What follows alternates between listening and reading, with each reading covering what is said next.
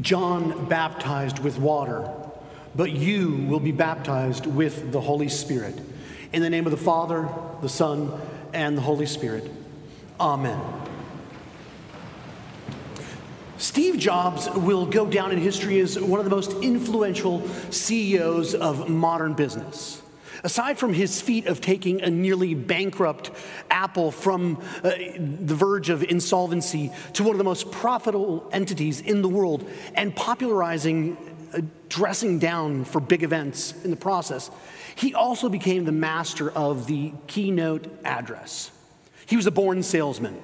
Jobs took the stale format of announcing products and turned it into a showcase, whether it was the iPhone, the iPad, the Mac, or, anything else that might improve a little bit of our life, and added a little bit of magic, if you will. But at the pinnacle of all of his addresses, he mastered this saying, one more thing. And where his address, his keynote seemed to come to an end, only for Job to return and unveil one new product. Luke gives us this one new, one more thing. I mean, look at this. If you look at the, at the beginning of the gospel, uh, sorry, of the, the book of Acts, which is the second part of Luke's gospel, if you will, it, it, it talks about God promising the gift of the Holy Spirit to the church. And Peter stands up on the day of Pentecost and he references the, the book of Joel, which actually part of our Psalm 148 reference when the psalm said that kings of the earth and all peoples, princes and all the rulers of the earth, young men and maidens together, old men and children shall praise the Lord. But Joel says that in the last days I will pour out my spirit upon all flesh and your young men will dream dreams, and your old men will see visions. Your, your young men will prophesy, and your, your, your young women will be empowered. I love that. This is, this is a, an amazing promise that the prophet Joel has. And what does Peter say on the day of Pentecost? He says, This is that of which Joel spoke. And then you see that the Holy Spirit comes and fills people throughout the book of Acts. There's, there's uh, five different types, if you will, at least in the book of Acts, but you, and you might fall into one of these categories. There's initially the longing. It says that all the believers, Acts chapter 2, were together in one accord and they were awaiting the promise of the Holy Spirit. There's a, a second group that we see in Acts chapter 8, verses 14 through 23. It says, Now when the apostles at Jerusalem heard that Samaria had received the word of God, they sent for Peter and John, who came down and prayed for them that they might receive the Holy Spirit. The second group is this receptive group. The third group, actually, and some of us may be in that category, it's, we're hostile. And, I, am not saying like, that you're just like, that's not really for me. Well, you couldn't find a person who was more like that than the Apostle Paul himself. And you find that in, in Acts 8, verse 1 and 9, 1 through 12. And it says this Saul was ravaging the church and entering house to house as he dragged them off, men and women, and committed them to prison. But then God meets him on the road to Damascus and fills him with his Holy Spirit. And then we read about a, another set of believers in the book of Acts who, who are filled with the Holy Spirit. They are the uninformed, if you will. They, they, this is what they say. They say, We didn't even know that there was such a thing as the Holy Spirit in Ephesus. And they're prayed for and they receive the gift of the Holy Spirit. But this passage we're on actually deals with that fifth group, if you will. There's a fifth group in Acts chapter 10, verses 44 onward, and Acts 11, which we've just read. And that is the unlikely. And actually, many of us here are the unlikely. Sometimes theologians read Acts chapter 11 uh, with the Holy Spirit filling Cornelius, and we see it as an excuse that now we can have pepperoni on our pizza. We get to eat bacon and don't have to keep kosher. But you're missing the whole point of what this passage is actually all about. It's about the unlikely. You see, the Gentiles uh, are the most unlikely converts in all of Syria Palestina. Cornelius was a centurion. It was the centurions who had actually crucified Jesus. I mean, why in the world would God want to include them in the covenant people? But God has to break through. It's the only way that He can break through. We are unlikely to ever come to Him unless He breaks into our situation. This passage tells us three things there is a summon to us all, there is a satisfying of our thirst that we read about in this passage and also in the book of Revelation. And lastly, there are signs of new life.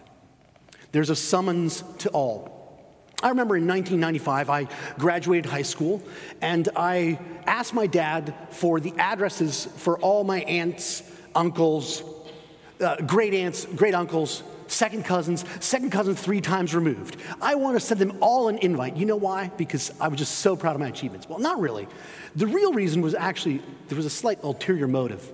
And I'm not sure, I'm sure you guys didn't do this at all. I mean, no.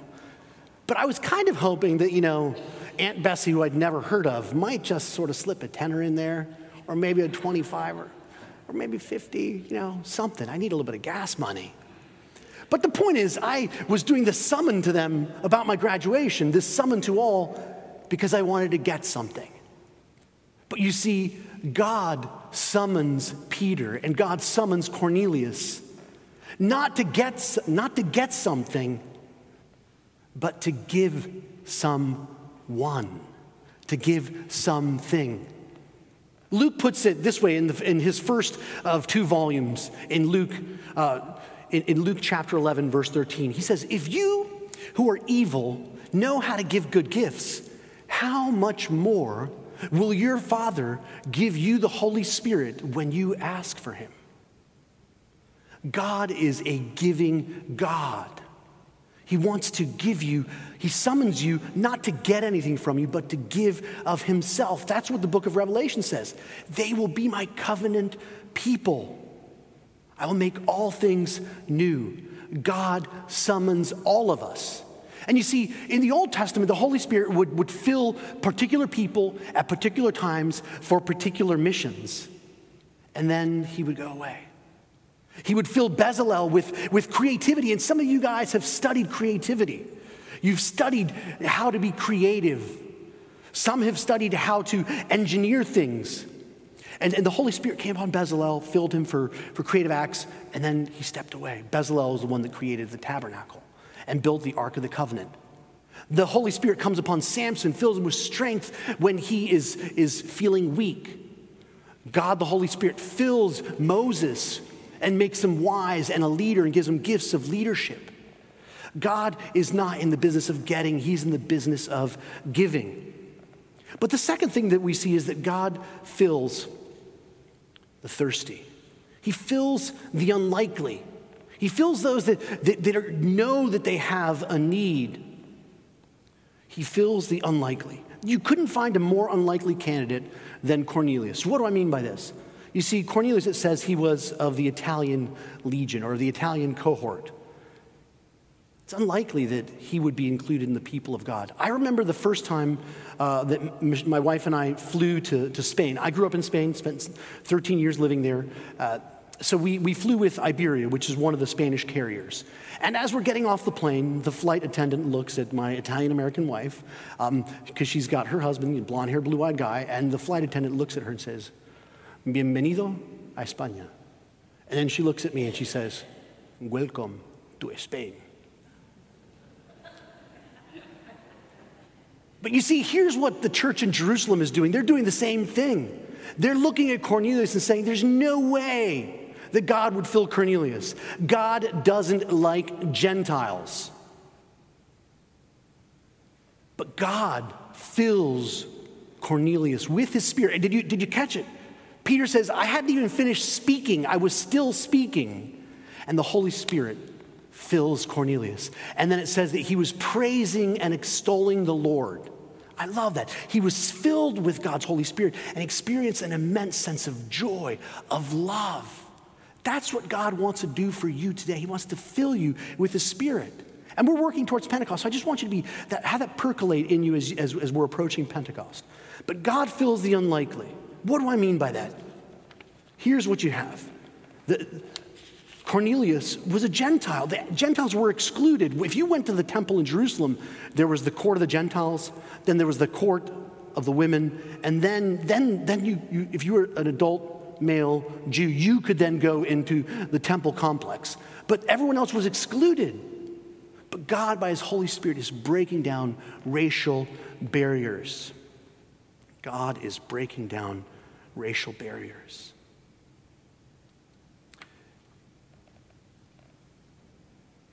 Cornelius the Gentile is filled with the Holy Spirit. And you can, you can hear people just say, No, the religious would say. He's the wrong race. He doesn't belong. And then God, the Holy Spirit, in the first volume of Luke's book, says that he fills John the Baptist even when he's pre-born. And no, the religious say, the Talmud says that you can't teach Jewish children the Torah until they're five. They're not rationally capable of doing that. And God says, no. Next week, the Lord willing and the people consenting, Deacon Patricia will be priested. And there's this, there's this actual amazing little uh, scripture reading that's in the ordination service that is quoted from Jeremiah chapter 1, verse 5. And it says this Before I formed you in the womb, Patricia, I knew you, and before you were born, I consecrated you. I appointed you a prophet to the nations. God calls and fills the unlikely. The people that everyone else says, no, no, no, no, they don't belong. They're not rational enough. They're not capable enough. They're the wrong race. They they're not the insiders, they're the outsiders. God brings the excluded and the marginalized into communion with Himself. And guess what? We're all excluded, and we all actually need to be included. Because you see, it says that in, in the book of Genesis that, that God formed man and he breathed into man and he became a living soul as he breathes into Adam. In the same way, God wants to breathe not just physical life into us, but real spiritual life into you and I. He wants you and I to become a living soul. And what does that look like? Well, what do signs of new life look like? And that's the third thing that we read in Acts chapter 11. There are signs of new life. I remember in, in, in 2000, I was a, a, lieutenant, a second lieutenant at Fort Drum, New York, and it was we were doing a field exercise. We were out at a live fire range. We were out there for a whole week, um, and there was a massive blizzard, and we were in the middle of a bivouac. We were out there with, with our, our, our bivy sacks, our fart sacks, as we used to call them.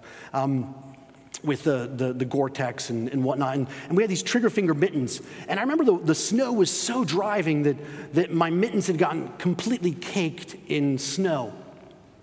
And so I went to our little, our, our little eight-man tent and we had a little uh, space heater that had a, a, a jug of, a 25 gallon, a five gallon jug of, of JP8 fuel that was just dripping uh, that kerosene like fuel into the space heater, and the space heater was warming that whole tent. And, and all I had to do was just get near that space heater, and I immediately started warming up. My fingers started to thaw. I could feel life coming back into my body. You see, God isn't just a space heater. You see, God's not even the sun, but if you think about it, the sun is, is just there. We don't have to do anything. The sun is already irradiating its heat, its sunlight is hitting us, its sun rays are warming us. And sometimes we just have to be there, we just have to receive. We have to receive. And you see, that's the difference between, between what Cornelius was doing and what the rest of the Roman cohorts were doing. You see, the, our Lord says, when he teaches the Lord's Prayer, he says, Pray that you, when you pray this way, say, Our Father who art in heaven, your kingdom come, your will be done on earth as it is in heaven. Because you see, the pagans, he says, the pagans, uh, they think that because there are many words and the many repetition, they'll be heard. But he says, no, no, no, no. Just, just be with me. Align your will to mine. Cardinal John O'Connor, when he was first appointed to that role uh, as Archbishop of New York, went to Rome to receive his pallium from the Bishop of Rome. And as he was there in St. Peter's Basilica, he, he saw this really small, frail lady who he immediately recognized. He walked over to her and he said, because uh, he, he knew that she was St. Teresa of Calcutta, and he said, do you, do you have any words of wisdom for me? I think this task of being Archbishop of New York is too much for me. And she only gave him three words. Three words. Give God permission. Give God permission. All you have to do is get next, not to that space heater, not even to the, to, the, to the sun with all of its radiance and beauty, but just give God permission that His will would be done in your life. The medieval church used to talk about God as being actus purus or pure act. In other words, God is so good, there's nothing that you could add to God to make him better. There's nothing you could take away from God to make him better. He's pure act. There is no, un, what pure act means, there's no unrealized potential in God. There's no potentiality in here. We have graduates of both high school and university, and they have so much potential. In God, there is no unrealized potential. He is pure act. But He is, as our colleague said today, the way, the truth, and the life. Not just life, but, but the very source of it. John, in his epistle, says that God is love. You can't add anything to him to make him more loving. You can't take anything away from him to make him better. He just is love itself. God is love. And I love that, that Cornelius experiences this love. And what does that trigger? It triggers an overflow. There's an overflow of a forgiven soul. There's an overflow you see, our faith is not a private faith. That's why when we come to this service, we always end with a dismissal. We are sent out in the power of the Spirit. Every Sunday is a mini Pentecost, if you will. And God says, I'm including those who've been excluded. I'm including those who people thought had no value. And I say, You have value. God, by the power of His Holy Spirit, speaks over Cornelius the same way that he spoke over his son on the River Jordan all those years ago. This is my son in whom I'm well pleased. This is my daughter in whom I'm well pleased.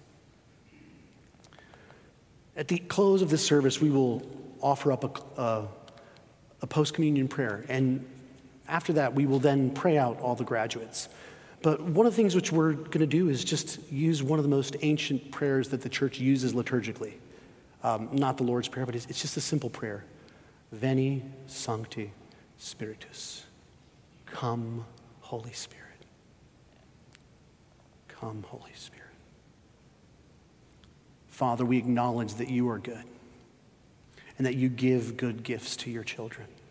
So we ask that this morning we, your people, would answer your summons, that we would be satisfied that our thirst would be satisfied in you, and that we would become signs of new life wherever we go as we are sent out rejoicing in the power of your Spirit.